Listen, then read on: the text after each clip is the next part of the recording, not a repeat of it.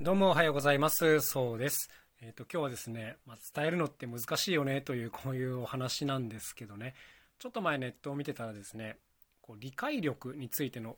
まあ、記事があったんで読んでたんですけど、それ何かっていうとですね、理解力の低い人というのは、物事が理解できないのではなく、自分の知っている範囲で理解しようとするっていう、こういうことだったんですね。はい。で、これはね、あの、本当に思い当たることがあるなと思ってまして、で、その記事の中で面白い例えだなと思ったのが一つあったんですけども、それ何かというとね、タバコはご遠慮くださいっていうこうポスターがあったと。で、それを見た時にね、その書いてる方の子供っていうのは、ひらがなとカタカナだけ読めるもんですから、遠慮が読めなくて、タバコは5歳っていうことを言ったらしいんですよ。要するに、あの、漢字以外の部分を読むとそうなりますからね。で、これってまさにあの、これを捉えてるというかね、あの、この子からすればタバコは5歳からみたいな風に読めるわけじゃないですか。で、いや、なるほどなと、いい例えだなというふうに思ったんですけども、最近あの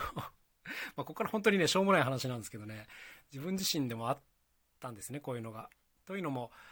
下の子が小学校に上がるんですけども、この春から小学生なんですけども、やっぱりこう、小学校に上がるとね仲いい子もできるだろうしそうじゃない子もできると思うけど、まあ、とにかく困っている子がいたら助けてあげなさいっていうことを言ったんですね。はいまあ、そんなにあの口うるさく何かを言うタイプではないんですけど、まあ、これぐらいはなんとかちょっと仕込みたいなと思ってるんですよ。でただやっぱりねちょっとポカーンとしていてあんまり伝わってないなと思ったんで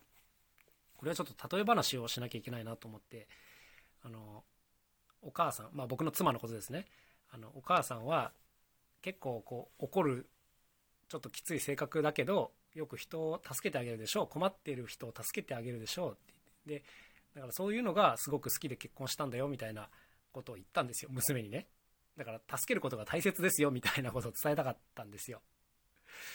で、まあ、ここまではいいじゃないですか。その向こうの分かる範囲で伝えようとした僕の努力を認めていただきたいんですけども。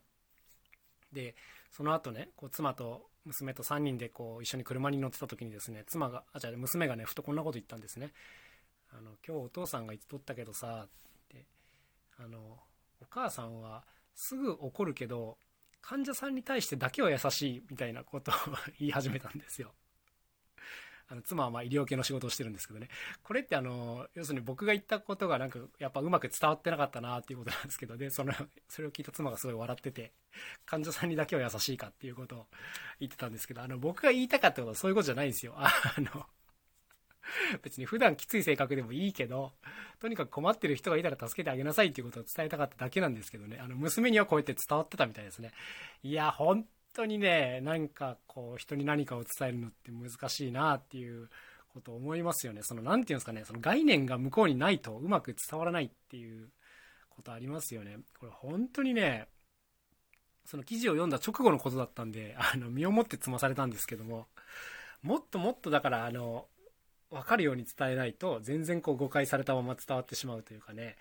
あの娘にとってはこれはお母さんの話になっちゃってるわけじゃないですか。もはや。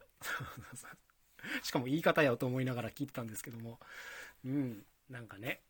あの粘り強く多分こういうのは伝えていかなきゃいけないんだろうなと思ったんですけども。はい。あのそんな感じで何事も人に何かを伝えるのって難しいよねというそんなお話でございました。なんかこうね正確に伝えようとすると言葉数文字数が多くなっちゃって回りくどいし。うん、なんかある程度どっかではね、いや、これぐらいわかるでしょっていうのが必要になってくると思うんですけど、やっぱね、それに頼り切ってはいけないなということで、本当にこの伝えることの難しさっていうのを実感させられた一日でございました。すいません、愚痴みたいになっちゃいましたけども、このぐらいね、やっぱ人には物事が伝わんないんだっていうことをよく改めてちょっと思い知らされた感じです。ということで今日も一日頑張っていきましょう。えー、最後に宣伝させてください。